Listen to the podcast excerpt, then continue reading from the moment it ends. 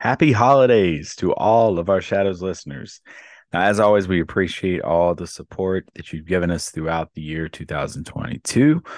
But before we jump into this episode, I have some quick announcements to make. First, now we are competing against some amazing podcasts. Just to let you know who we're competing against Beyond the Rut, The Purpose Pod, Hero Front, Filter It Through a Brain Cell, The Decision Hour, EQ Gangster, the Purpose Infused Brotherhood podcast, Drive On podcast, The Power of Investing in People, and Wartime Leadership podcast. These are all incredible people. And we all came together and we basically put up some money. We are competing against one another.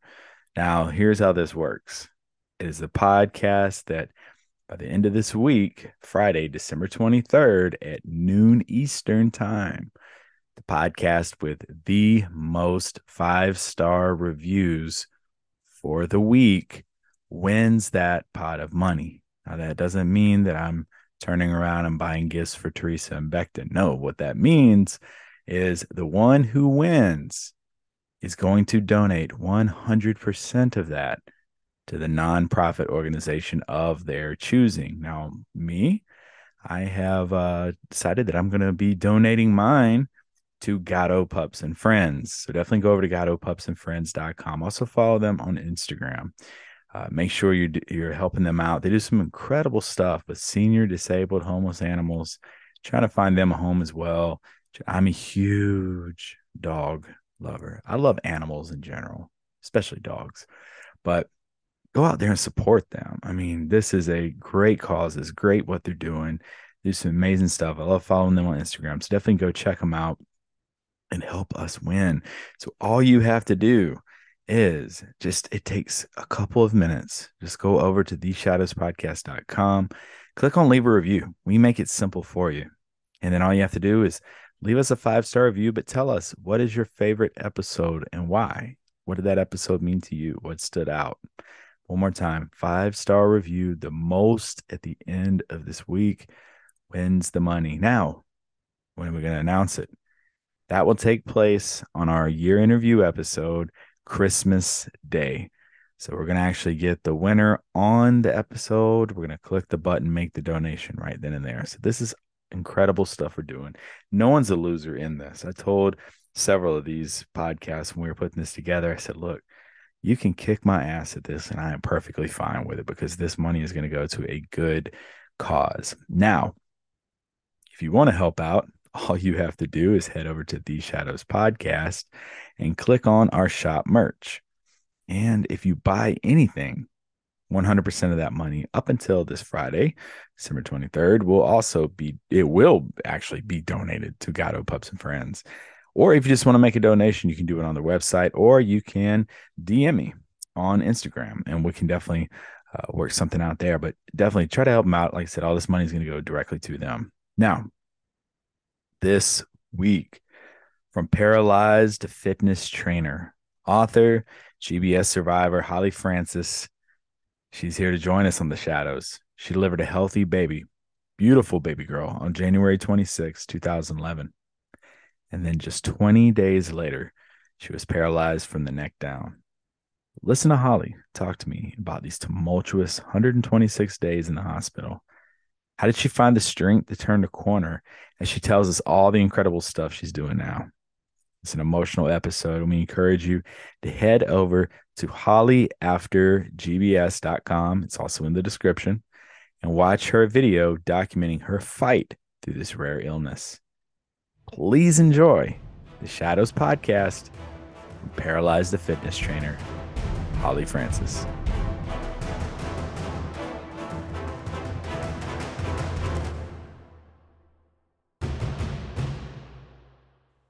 Where are you located? I am in Edmonton, Canada. Oh, okay. Alberta. Yes, Alberta. Yeah. Alberta. Home of the Oilers. Okay. Yeah. yeah. I think you're my third Canadian guest I've had. Yeah. Okay. Awesome. Yeah. All right. So Edmonton. And so, yeah, uh, rare illness advocate survivor. You're an author. It's been 126 days in the hospital. Crazy Yes, story. I did. Yeah, it's wild to think what I've gone through and especially where I am now. Um, Yeah. but yeah, it happened and, and changed my life for the better, though. Yeah. Yeah. I definitely want to talk to you about that. Uh, and just, man, I, I do want to ask you some random questions. Sure. some fun, random questions to get this started. Your go to holiday movie? Uh, Home Alone for sure. Home Alone, one or two? First one, Okay. classic. Exactly. I my daughter and I can quote both of those like verbatim. Uh you got a ticket for two. You can go anywhere in the world with those tickets. One is a returning place you've been, another is somewhere you've never been before. Where do you go? Uh, I would go to Jamaica actually. I loved it there. Okay. Uh, I've been there before, and um, that place I've never been would be Australia for sure. Top of my list too. Yeah. Where at in Australia? Uh, anywhere. I am Yeah. fine with Just to be wherever. there. Just to be there. Yeah. Yeah. If I find uh, their uh, their people and their culture is very similar to Canada. So, Yeah. Okay. Uh biggest fear you have. biggest fear. Oh, dying without reaching all my goals. Okay. I think you've probably answered something I was going to ask you a little bit later. Um well, the next question was going to be uh, more than anything, before you die, you want to be blank, and I think yours would be reaching all your goals. Um, Absolutely. it- so you have dinner for three with three historical figures, no longer with us. Who would you Uh, dine no with? longer with us. Um, let's say Tupac, That's a good one. Princess Diana, and maybe Kurt Cobain. It's about as diverse a group as you can get. Yeah, yeah. What? Nick, give me one thing they have in common, and you win. Oh, well, Um, I, I mean, I would just say that they're all um, inspirational in their own way. that's true. Okay. All right. So, um, what was childhood like for you growing up? Uh, I had a wonderful childhood. Uh, nothing like some of the guests that you've had in the past, but uh, I was born and raised here um, in the Edmonton area, um, and another small town not too far away. Uh, my parents divorced when I was about three years old, but they were very close, and I had two uh, older brothers, and uh, we just we had a really happy childhood. Yeah. They wanted to make sure that we knew that uh, that they loved us and that being separated wasn't going to change anything. And so they made sure that we stayed very connected. Uh, we went to my dad's every second weekend, and then we went back to my mom's during the week. And we traveled a lot together. We had Christmas holidays together. And uh, yeah, I just had a really, really supportive family Yeah. that I always kind of knew that whatever I wanted to go after in life, I would always have their support Yeah. which I think has really made me who I am today. And that's good to hear that too, because a lot of times those stories go complete opposite, and it's it was brutal with one parent or the other. But yeah, hearing that that's that's super good to hear. Uh, what were some of your aspirations as a kid? Uh, my aspirations, they weren't so much career oriented. I knew I wanted to be a mother. So when I was like three years old, I'm playing with Barbies and dolls and I'm picking them up. And I just knew deep in my heart that I was destined to be a mother. So my Yeah. goals really were to like, you know what? I'm going to grow up. I'm going to find me a man and I'm going to get married and we're going to have babies and we're just going to live happily ever after. And it was just really the family life. And maybe it's because I grew up with divorced parents that I wanted to Mm, recreate what I felt that they had failed at. And so I just really wanted to just have a family and be a mom. And I'll be honest, it was a daughter that I wanted, and uh, I did. That's what I got. Yeah. Um, but it was just that that motherly daughterly bond that I really craved for one days, probably because I grew up with with brothers. yeah. It's, I'm I'm curious to ask you this because a lot of times we have like those turning points in life where something happens, such as what happened to you when I believe you were 26 years old, but up until then, like for me, it's like you really didn't start. I didn't start living life with purpose until I was probably in my late twenties, early thirties. If looking back for those first twenty five years, what do you think it was that really defined you up until uh, you were diagnosed with GBS? To be honest, I don't think that there was anything. Like you, I really did struggle with purpose. Um, my mom was a inspirational speaker. She was hmm very outgoing. She was very just charismatic, and I was kind of the shy, quiet one. And I didn't really know what my purpose was in Yeah. life. And um, I went back to school to get into human resources, but it was never like a huge passion of mine. Uh, so I was, I, to be honest, I was kind of lost in my 20s. It was just like, I don't, I don't know where I'm going. I don't know uh, what life is going to be like. I don't know what my purpose is. Um, and I do find that after going through what I did, completely changed my life and, and gave me that purpose. And you and your husband found out y'all were gonna have a child, and where'd you meet your husband at? Uh, so this is my then husband. We're actually divorced now. Okay. Uh, so we, I met him uh, through just through friends, and we met when we were 18, and uh, we got married not for qu- uh, quite a while. We were, got married when we were about 25. Wow, Uh, so long time. just yeah, so just shortly um, before I um, uh, went through my experience with GBS and uh, got pregnant about a year and a half after we got married, and everything was going exactly like I had planned it as a child, right? I, I've got the husband, I got the family, and it just life was just so perfect. Um, and then it just kind of all came crashing down when I was 26. Yeah, and just for the listeners, you know, who are tuning in this episode or unfamiliar with it, uh, do you mind educating them on what GBS is? Absolutely, yeah. So GBS is a it's a rare autoimmune disorder. It's very similar um, to multiple sclerosis. And the way it's different is that um, with MS, it, it basically is an autoimmune uh, disorder attacking the brain, uh, whereas with GBS, it's attacking the peripheral nerves, which is all the nerves in your body that are not attached to the spinal cord or uh, your brain. So it's basically every nerve Pretty in your much entire damages the body. nerves, right? It pretty much damages it. It basically blocks the ability for your brain to send signals to your nerves. Okay. And so what it does is it um, potentially can paralyze you, um, which in my case is what it did. Yeah, and what from the Mayo Clinic doing my research for this, one out of 100,000 people uh, suffer from GBS each year. And uh, what when did you see kind of the onset of symptoms of it? Do you remember like I, I hindsight that first moment? Hindsight, I do. Yeah, it took me about six months after I'd recovered from GBS to realize what that that pinpoint was. Um, but I was at home, and this would have been about three and a half weeks after giving birth to my daughter. hmm Uh, so we were recovering at home. I had a C-section. Uh, baby was completely healthy, and I was doing well. Uh, but we hadn't left the house at all because it was minus 30 where I was Okay. from. And uh, yeah, we were just a lot adjusting to life being a new mom and being parents and getting used to waking up in the middle of the night and breastfeeding and all that. And and all of a sudden I had this weird tingle in my finger and this was kind of in the middle of the day. And I thought maybe I'd burnt myself because it was kind of numb. Um, and so hind like you said hindsight now I I do know that that was because the the nerve damage was starting right there Yeah. in my fingertip. Uh, but I forgot about it was thinking I don't know what I burned myself with. It's not a big deal. I'm sure it'll be fine in an hour or so and then a couple hours later, I had this pain in my neck and it came on quite suddenly. I thought maybe I had turned my neck the wrong way and uh, it was just quite severe. And I'm thinking, well, maybe I, did I pinch a nerve or something? And kind of just try to ignore it. Uh, so yeah, I'd, I'd taken some Advil and the pain just continued to get worse. And uh, I, I'm wondering, okay, what's wrong with me? I'm I go on Google as you do when you're Of trying to figure out what's wrong with you. And the first thing I see is you probably have a pinched nerve. So, and that's what I had thought. And so I'm like, yeah, you know what? I've got this weird tingling in my finger actually now that I remember, and this pain in my neck, and I'm having a little bit of trouble walking up the stairs. So I, I assume that that's what it is.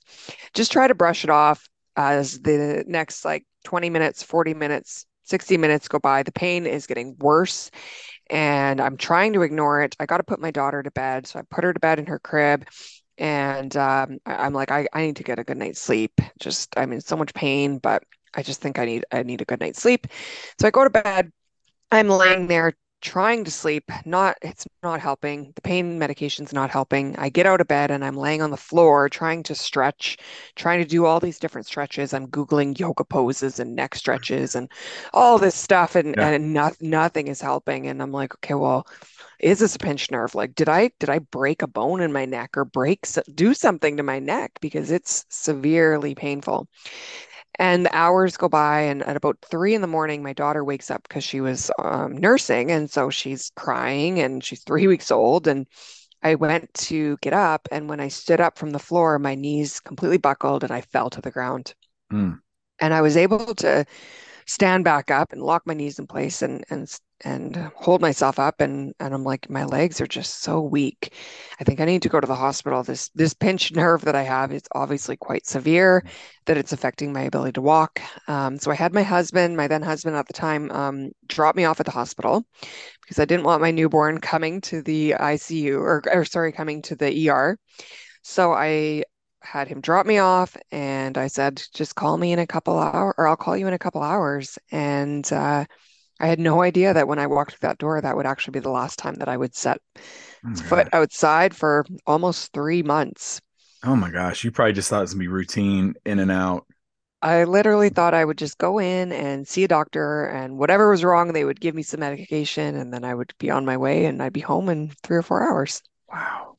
And what what happened when you got in there? Because I've been in a similar situation, not to where I was paralyzed, but I I went in for something that I thought was, um, I, I was like, wow, my arm is swelling, and I'm just gonna go. I even told my wife, I was like, my phone's dying, but I'll be home in two hours, and I got admitted for muscle enzyme count. And when I got there, I Oh, was shocked, and they sent me back and uh started pumping fluids into me for a couple of days. But well, when when you got there, how did what exactly happened? You got seen, and then when did they break it yeah, to you that they you were diagnosed with GBS? Yeah, so I got seen uh, immediately by a doctor, and he said, "Yeah, you're you're quite weak. You've got weakness in your hands as well, which I didn't even realize." hmm Um, and he said, "I have no idea what's wrong with you," which was very shocking to me to hear a doctor say that because I thought doctors knew everything. yeah. And so he said, "I'll I'll be honest. I I don't know what this is, but I'm going to call a neurologist, come down and see you. So just be patient." I mean, I waited in the chair, uh, half asleep. They gave me some pain medication, which took away the pain completely. And when I woke up about three hours later, when the neurologist finally was able to see me, uh, he brought me over to a bed, and I was having trouble walking a little bit as well then but the pain was completely gone because of the Mhm. morphine that I'd taken. And I felt almost embarrassed that I was there because I, I was like, you know what, I, I should probably just go home. Like it's just a little bit of weakness in my legs. And he said, I think I know what this is. I think you have something called Guillain-Barré syndrome. And I remember going, I don't even know what that is. I couldn't even pronounce it. I was like, you pronounced it better than I was trying to. It took me about six months to learn how to pronounce it properly. Yeah. And uh, I I said a syndrome. Like, what is that? Like, is that a disease? Like, I had no idea. And and I'm in my 20s and I'm I'm just so naive and I'm thinking, okay, so now what? Like, you give me some medication and I'm gonna go home. hmm And uh, he says, no, GBS, it's it's very serious and, and it can be quite severe depending on how your case goes. We need to monitor you and we need to admit you to the hospital.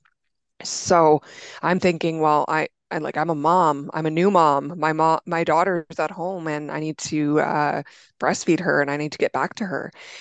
And he's like, "This is an emergency, and you need to get your family to come here." So that was it's very scary to hear. Yeah. And he starts he starts me immediately on the treatment for GBS, which is basically uh, something called IVIG, but it's it's like a blood transfusion essentially, and they're basically replacing my blood with donor blood with hopes that the antibodies in their blood will uh, replace the antibodies in my blood and stop attacking the Okay. nerves. Uh, They do a plasma unfortunately, exchange too, right? they do. So I had that as well shortly Okay. after. Yeah, and uh, we're we're hopeful and they're telling us, you know what, we're just going to monitor you and we're going to see how you do and hopefully that your strength is going to start improving and then you'll be able to get out of here. And so we're we're thinking that's that's how it's going to go and I'm going to be fine and but they're also warning us, you know, this could get really bad and you could end up completely paralyzed and you could end up in the hospital for a long time. And I'm like, no, that's not going to happen to me. I'm completely healthy. I've never had any health issues my entire life. I think I've only gone to the hospital maybe once or twice for a bad migraine, and that's not going to be me. And I'm going to get out of here soon. And unfortunately, everything just snowballed. And all of a sudden, my legs were completely paralyzed. And then my arms were paralyzed. And I was, I, everything was tingling. And like that, that tiny little tingle I felt in my Yeah. finger was magnified times a million in How every part of my body. that to go into effect? Like for you to feel just full paralysis? So the full paralysis, it eventually rose up past my chest, um, through my lungs and affected my breathing. And I was rushed to ICU within 72 hours of that first symptom. So do you remember your mindset at that time? I do. And it's crazy that I I do. Like I was obviously on so many medications, but I remember just being terrified, Yeah. just having no idea what the heck was happening. And I remember everything. And I remember them, my family showing up at the hospital. I remember them putting my daughter beside me and resuming breastfeeding. And then I remember them prying her from my arms and saying, You can't breastfeed. You're on way too many medications. You have to stop. And I remember just crying and being so devastated. And then I remember them rushing me to ICU to be intubated. They that's when they decided actually to give me plasmapheresis, uh, the plasma treatment. And uh, they didn't know, and I didn't know that I had really tiny veins. And when they were trying to insert the, the catheter into Ah, my artery, they actually ruptured it. So ah, I, I almost died, and I, I had to go to um, emergency surgery and had um, a, blood, a blood transfusion. Uh, it took about six hours. My family was told they're not sure if I would survive. Of course, obviously, I did. I woke up in ICU with a breathing tube down my mouth, um, in my throat. Couldn't talk, could no longer move anything and I felt like my life was truly over. I felt like I was dying. Everybody was around me in ICU, my family members, my my aunts and uncles, my grandpas and my grandma and my uh, friends, and everybody's there. And I'm just like, you you just got to let me go, you guys. It's okay. It's okay. And the doctors are saying, no, you're going to get better. You you're going to recover from this. You just have to get through this initial phase. But slowly over time, that's what happens with GBS is during the acute phase, that's when it's doing all the attacking. And then once it's done attacking, then gradually the nerves actually repair themselves and slowly you'll regain function and you'll have to learn how to do things again. But this all just seemed so far out there. Like I'm I'm paralyzed. I can't breathe on my own. I'm struggling for every breath. My family's there, my daughter's there, she's a newborn, and I'm just so hurt and so angry at the world that this is happening to me in my 20s. And it was so hard for me to believe that I was going to get better, even though they kept telling me, and the nurses were so amazing and they they were there fighting for me, and my family was fighting for me. But there were so many times that I just truly did not believe that I was ever going to make it out of there. gosh. And do you do you recall like look Casey's your daughter's name, right? Yes, yeah. Do you remember seeing Casey and and not being able to because I've seen the video where they've got her kind of sitting there, and I encourage anyone listening to this to go watch that video uh, that kind of walks you through everything that you're going through. Do you remember just looking at her and seeing her when you were in that paralyzed state? I do, absolutely. Um, for the first about 10 days that I was hospitalized, I was very sedated and obviously because I was in a lot of pain. So they were trying to just keep me sedated and, and asleep as often as possible. Uh, I think it was about 10 days in that I recall being like, where is my baby? And then I looked and she was on the bed with me. And I was like having flashbacks of her being there with me. And I was like, I didn't, I hadn't even noticed and I hadn't even looked at her. And I felt awful. I felt guilty that I hadn't paid attention to her. Uh, but then as after that, after the 10 days or so, um, the medication was lowered. And so I was much more coherent. And I do remember almost everything from the hospital. Yeah. And I think in one way it was it was amazing that my daughter was there with me and she was a huge motivation because I wanted to get back to her one day. But at the same time, it was very difficult because they're placing her on my chest and they're saying, come see your mommy. And it was very heartbreaking for me to see my family members caring for her and holding her there in, in their arms. And she's crying and they're rocking her and they're giving her a bottle and they're changing her diaper. So I felt very worthless for a very long time. Um, I spent almost three months paralyzed in ICU, watching her grow up, watching her change. As you know, babies change very quickly in the Oh my God. first Three three months months. huge. Yeah, and and it was just such a dark time because I just truly didn't believe that I was ever going to get out of there. Uh, and I didn't think that I was ever going to get back to being the mom that I wanted to be. And I just was very angry and very, very depressed uh, for a very long time, just feeling robbed of my future life and that I, I, all the things that I had looked forward to in my life, uh, being able to just do things with my daughter, they were Mm. gone. And we never got to experience those. We hadn't even barely left our house together. Gosh. And you eventually, you know, started to turn the corner. You were able to move your extremities. Before that, before, because that's obviously a huge sign of hope. Did you have that outside of your daughter, that glimmer of hope, of that that positive mindset of, you know what, I'm going to push through this. I'm going to get through it. I a, a few times um, I had pictures on my wall, and some I would look at. stars too. I had stars above my bed that Yeah. anytime that anything improved, so even when my heart rate was much more manageable or my blood pressure wasn't skyrocketing, my uh, parents would write it on a star and put it above my bed. So Oh, that's I would look. I would look at the stars, and uh, definitely that was okay. You know what? I just have to keep going, and I just have to see if I can reach more stars. um, and then the pictures on my wall and seeing my life and seeing who I was and and there was so, so many pictures of me and my friends and my family and and not just of my daughter and it was a reminder that you know what I'm so much more than just a mom and I have so much to get back to and I I, I have a life and I I'm me Yeah. and I need to get back to my life not only for her but also for me. What was it? Uh, go Go ahead. ahead. I was just going to say that uh, the a huge turning point for me was I, I was feeling so lost and so broken, and and the doctors are saying you're going to get better, you're going to get better, and then and they're seeing the hopelessness in my eyes, and I'm not believing it. They're saying you have this very rare illness um, that we've never seen before, or s- some of the doctors had only ever seen a case once or twice, and so I felt like I was one of one of seven billion. Yeah. I felt like I was the only person in the world with disease. Later, I learned that there was this whole community of people, but at the time, I felt so alone and felt like nobody knew what was going on and nobody knew how to treat me because they said that I was going to get better, but I wasn't.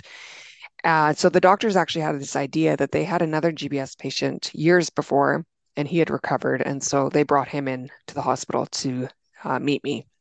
And so he walked into the hospital completely recovered. He, crazy enough, had actually been in the exact same ICU room that I was in about three years prior. And he was a dad. He had three kids. And at the time of his diagnosis, he had two little girls. And they were quite young, like I think six months old. And so he was showing me pictures of him in the hospital and with his baby. And and he's like, I I recovered from this. I was where you were, and I recovered. And so that was a huge turning point for me because it was like, okay, so I'm not the only one in the world with this. And not only did this guy have it, he also recovered. And he walked into the room looking completely healthy, completely normal, as if he was never here. Yeah. And that gave me inspiration to keep fighting and keep going. Do you remember that moment where you first moved your you were able to move your extremities on your own and what was going through your mind? I do. So the first uh, time I was able to move was my fingertip. Um, so it's funny how that's that was where the first Yeah. um, sensation started. That was the first symptom, and then that's where it came back. Um, so I was able to just barely move my fingertip. And I'll be honest, my family was ecstatic. The doctors were ecstatic. They said, "This is a sign that you're getting better." But for me, it was like I can't do anything with a fingertip move. Yeah. That that's that to me, that's not a big deal. Um, but it was, it truly was. And I learned over time to really celebrate every tiny milestone. So I started moving my fingertip and then I could flop my hands and then I could move my wrists and then my neck started moving and I could move my head. And uh, just slowly, it just started getting better, and the paralysis very, very slowly started to fade. And it was a turning point when I was able to cock my hand against uh, the bottle and feed her. Yeah. And and feed my baby again. I think some of the milestones that I saw watching that video, you day 70, and correct me if I'm wrong, any of these, you got moved out of ICU. Uh, 87, you stood up for the first time. How was that? Finally getting out of the the bed on your own and standing up. Getting out of ICU uh, was was the most important thing, uh, be, just because I was on a ventilator, obviously, for so long. So, like you said, it was 70 days before I got off the ventilator, and prior to that, I was struggling to breathe, and and they told me that I actually had to had to be able to breathe for 72 hours before I would get off the ventilator, yeah. and that was just so scary to me because every moment that I was trying to breathe was such a struggle. And every time that I tried to practice without the ventilator, I would feel like I was never going to be able to do it. Mm. And so I think I lasted 30 seconds and then like a minute and then a two minutes. And every time I would be left hyperventilating and crying and going, I'm never going to be able to do this. Uh, but I did get better and slowly over over weeks, I was able to wean off the ventilator. Um, it it took probably two to three weeks before of, of practicing. And once I had done that, that was a turning point as well for me to be able to say that, you know what, I just accomplished something that I felt was impossible. So at the time, I, I had told myself, I'm never going to be able to do this. I can't do this. I'm not strong. I can't overcome this. And then I did because I promised myself that I would try right. every day. And I would, I, I said, I, I'm going to just keep going. And eventually I did, and I got out of ICU. And from that point on, I knew that I could overcome anything. If I can overcome breathing, then I could get through this. So from there, I went through physiotherapy. I learned how to hold things and and drink from a cup and feed myself and brush my hair and brush my teeth and feed my daughter a bottle and eventually I got to, like you said, day 84, where I was able to stand for this first time. And I still didn't have a lot of feeling in my body. So it was very strange to stand beside that hospital bed, but not even feel my legs still at that point. Yeah. Uh, but it was so empowering. And it was like, you know what, if I can do this, I just have to keep going and I just have to keep trying. And eventually I was moved to a rehab hospital where I kept uh, continuing to strengthen my arms and my legs, and uh, that's where I was uh, learned to walk again. And uh, first started with a walker, so I, I, got around using a walker for quite a while, and then eventually progressed to a cane. Uh, I went home after 126 days in the hospital. At that time, I was still using a walker to get around. Um, but I, I, was able to go home and, and be with my daughter. And by that point, my daughter would have been almost almost six months old. Yeah. I thought you had her on what the Bumbo chair. I did. Those, those yeah. things are amazing, by the way. Yeah, but... it was wonderful. That's how we kind of got around the house because I was yeah still quite weak at the time. I wasn't able to pick her up. Um, so that's yeah, that's how we kind of got around the house was putting her on the Bumbo chair and then putting her on the seat of my walker. And isn't it crazy how looking back at your journey and everything that you endured, you know, in those days, the little things that we take for granted, brushing our teeth, for you brushing your hair. Um, but walking, breathing, eating, drinking, I mean, this is stuff that we just take for granted. Did that change what you value, what you appreciate in life? And, I mean, if so, like how do you catch yourself every now and then just going like, wow, I I've taken this for granted at one point. 100%. Yeah after like during recovery there was still a lot of fear about whether i would recover completely and whether or not i would be able to walk again. Um, with gbs there are some people that don't recover completely and are left paralyzed. So about 20 to 30 percent of gbs patients are left using uh, a walker or in a wheelchair or or some sort of walking aid. So there was always that fear in the back of my mind that would i recover well enough to be able to walk again. Now i did and of course, I had this huge gratitude for that.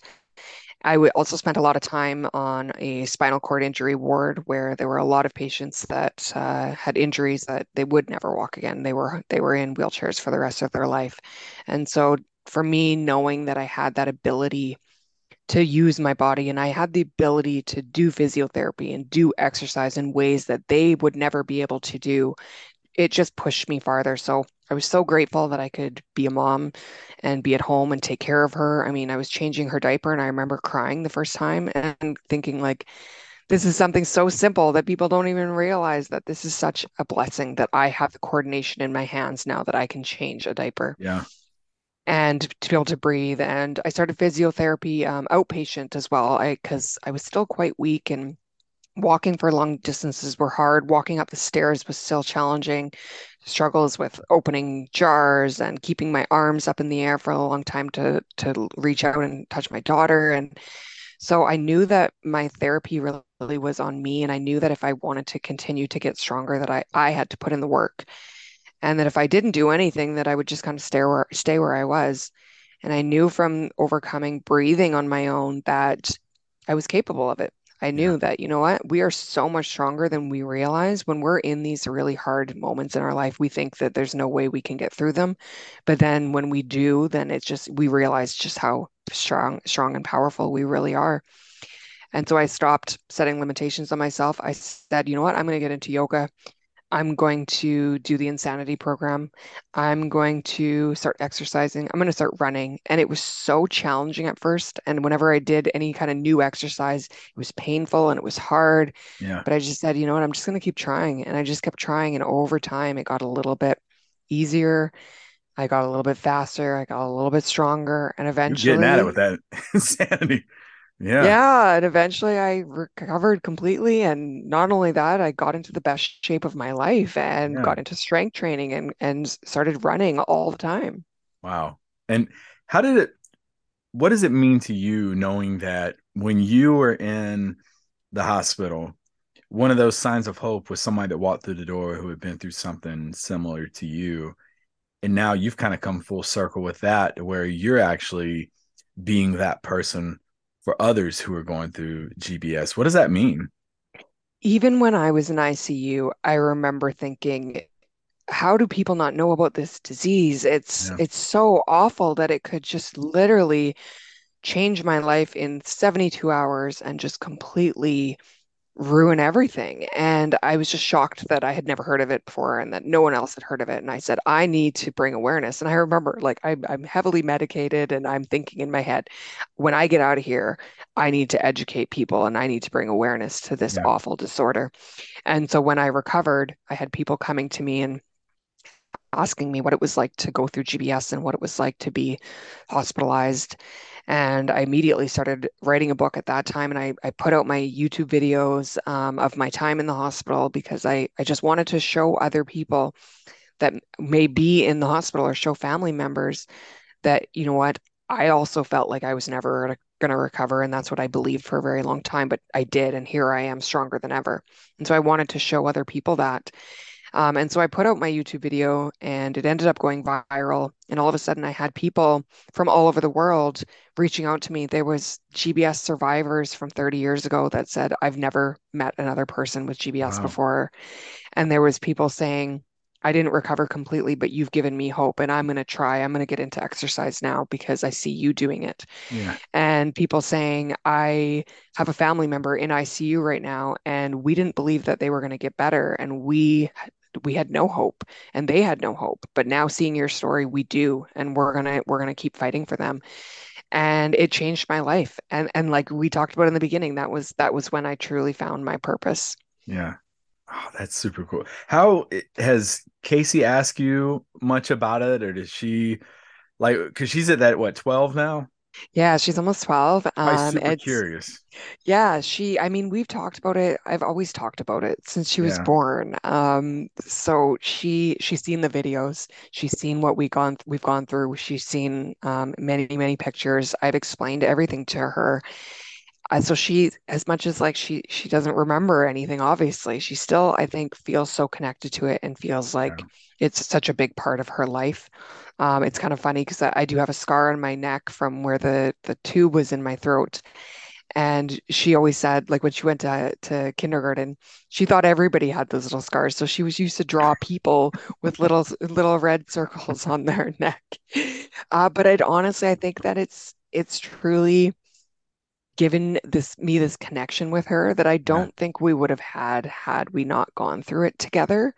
She was my guardian angel and and it was she she brought in so much joy and laughter in Yeah. ICU because I mean she's doing all these funny things and she's doing all these cute little new things and she she just made us laugh and she got us through such a difficult time.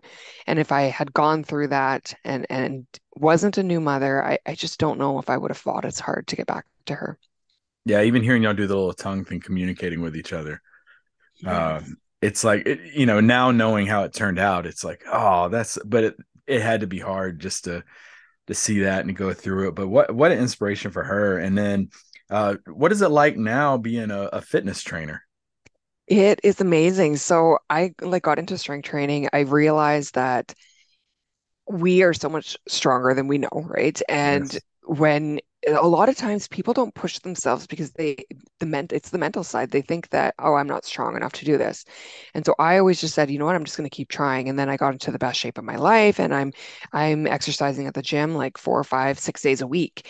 And people were coming to me and asking questions and how did you do this? And I didn't feel educated enough to be able to tell them. And so I ended up getting certified and uh, started working with clients and and I ended up actually working with many many GBS survivors who have come to me now and said can you train with me and this was all during COVID so it was actually it worked out wonderful because we were able to connect over Zoom and I was able to Oh, help cool. them out and just help being able to help people you know just be stronger when getting up and uh, off the couch Yeah. and being able to walk for farther distances and so, like you said, it's just really come full circle to to know where I've been and to be able to help other people now.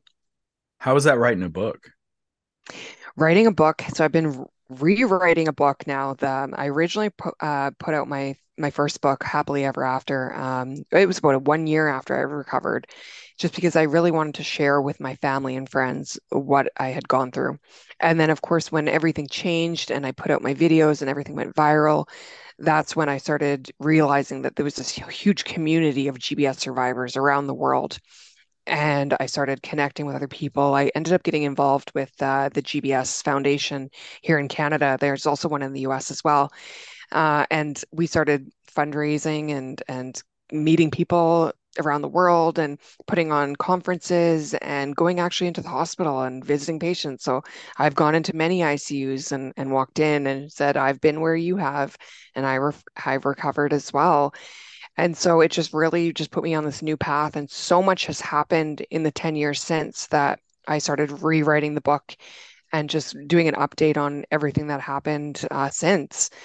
And yeah, that, that book is going to come out in in January, and I'm just so excited for everyone to read it and to just see that I could. I went from basically rock bottom, from not being able to breathe and not being able to move anything in my body, and then to recover from that, and to not only recover, but to turn it into something good and to be where I am today, I think is just a, a really big inspiration, not only to myself, but to other people as well, that Yeah. even when you're in the depths of despair and you don't think you can get out of it, there there is always hope. If somebody wants to get a copy of the book, where do they go to?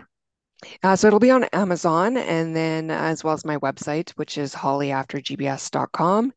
And uh, feel free to follow me anywhere. I'm on YouTube and Facebook and Instagram and TikTok, and I, I connect with people all over the world. Okay. Yeah, we'll definitely have that in the the notes for this. Uh, what has shifted for you most internally looking back on that whole experience that you went through? I think that just life is so short. Um, in my 20s, I believed that I would never get sick until I was 85. That's Yeah. kind of the that's that's the idea, right? Yeah. And so then suddenly I was very, very sick, given this second chance at life. And so uh, it's taught me to really go after my goals and go and do things that I've always wanted to do. I've started traveling much more. Um, I think that there was always all these places that I would have loved to go to, but never did. And now I, I try to do that and I try to travel more and, and I'm more adventurous as well. I've done a lot of mountain climbing and zip lining and a lot of fun activities that I don't know if I would have done Yeah. because of the fear and all of everything. But now it's just, you know what, life's too short. Where where outside of Australia? Where where in North America is like your next place you want to travel to? In North America? Yeah. Um, I've been to quite a few places in the States. Um, let's say even just LA would be amazing to go to. I've never been. LA's nice. Traffic, I would if you don't like traffic, geez. We we were at Anaheim, which is like 20 minutes from it.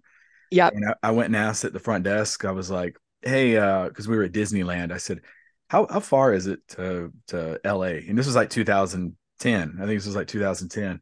And um, they were like, Oh yeah, it's it's 15, 20 miles up the highway, but it takes you about three hours.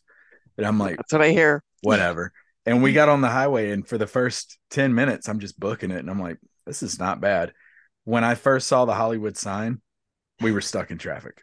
And I Oh was my like, goodness. oh, there's a Hollywood sign right there. But I, I will say, Canada, I went to Canada as uh, when I graduated high school. My mom asked me where I wanted to go. She's like, I'll take you anywhere in the States. And I said, all right, we'll go to New York. And I want to go to Canada.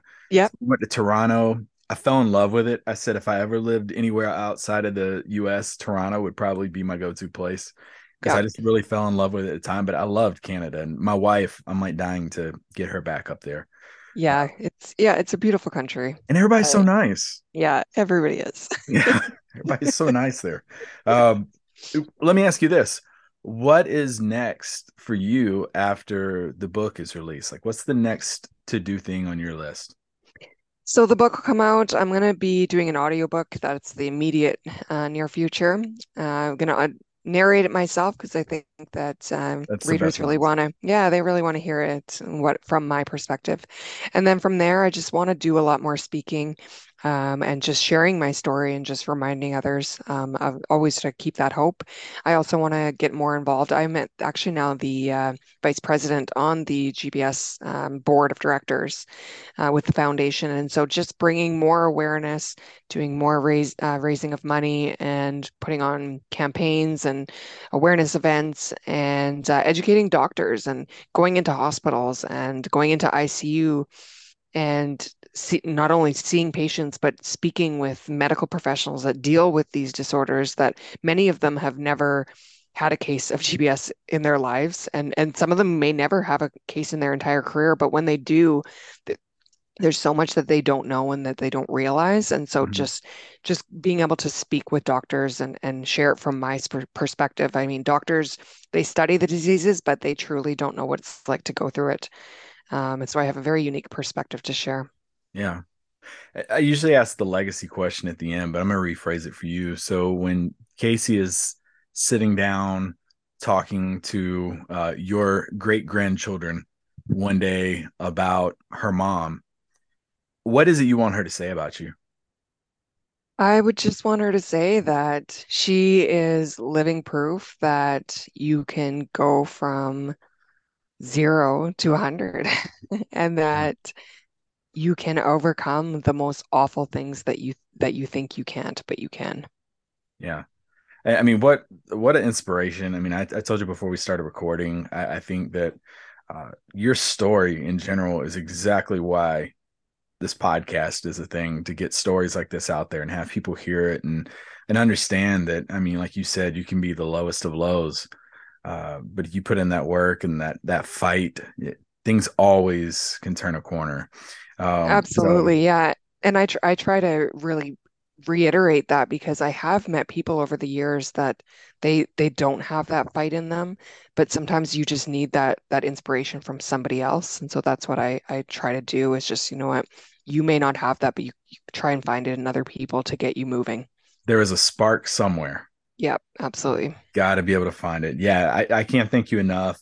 Uh, in the episode description notes, there will be everything that can get y'all uh, and basically get you a copy of the book. So definitely go check out the book uh, and go support everything that she's talking about. GBS, um, do research on it. I mean, it's something that I started to do research on, and and like you said, the similarities to MS. I have a family member who uh, had MS, and it's just it's crazy how much Mhm. they own. And everybody know most people know about MS Yep, um, which is scary. So yeah, uh, yep. definitely take some time, throw it in the Google machine, check it out.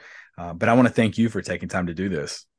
Yeah, thank you so much for having me and giving me a platform to share my story and bring awareness to GBS. Yeah, well, I can't thank you enough. And folks, that'll conclude this episode of the Shadows Podcast. Hey, Shadows listeners. If you're looking to make some extra income that also impacts people, then you need to look at becoming a certified leadership coach with Giant. If you don't already know, Giant has been in the leadership space for over 13 years. I got certified through Giant in 2018, and I've been teaching ever since. Just to give you some context, they used to own and operate the John Maxwell brands. They ran the LeaderCast conferences where Jim Collins, Henry Cloud, Malcolm Gladwell, and Simon Sinek, just to name a few, were regular speakers. They have over 500 coaches worldwide, working in over 127 countries, and are being hired by companies like Google, Chick fil A, Pfizer, Delta, and more. And yes, you can do this too. I know this might sound intimidating, but Giant will literally give you everything you need to start your own coaching business from scratch. You get hands on training from top level coaches to learn the exact methodology and tools that six figure coaches are using. You get an all in one online platform to run your entire coaching business, even if you want to work 100% remotely. And you'll get to join a thriving community of coaches from all around the world. To get started, Giant is hosting a coaching business workshop to help you learn the ins and outs of how to build a successful coaching business. This is both for experienced coaches, consultants, and those who are looking to start coaching and consulting with little to no experience. If you want to hear the really good news, this whole workshop, it's free, 100% free. And you can reserve your spot by going to giant.tv forward slash shadows why not give it a shot? What's better than making a positive change in people's lives and making some extra money in the process? Giant launches a new hiring cohort every month. Now, they only have 20 coaching slots available each month, so it's first come, first serve. So go ahead and make sure you reserve your spot. If you're ready to make an impact and get paid doing it, go to giant.tv forward slash shadows, giant.tv forward slash shadows. You know, most people go through life aiming at nothing and hit it with amazing accuracy. And they find themselves just feeling stuck in a rut, wondering if this is all there is. And I'm here to tell you no, it is not. And life is too dang short to live it stuck in a rut. So check out beyondtherut.com and listen to episodes of other people who are also feeling stuck in a rut, asking themselves the same questions you are around their faith, their family, their fitness, their finances, and just their outlook on future possibility. And there, we hope that you are encouraged and inspired to make your own path and live life Beyond the Rut. So, again, go check out beyondtherut.com where you can find blog posts and podcast episodes, as well as some tools to help you design the targets you wish to hit in life in those five F's faith, family, fitness, finances, and future possibility. Because, again, life is too dang short to live it stuck in a rut. Now, go check it out. Beyond the Rut. Where do we send the royalties? that is done. It's yours.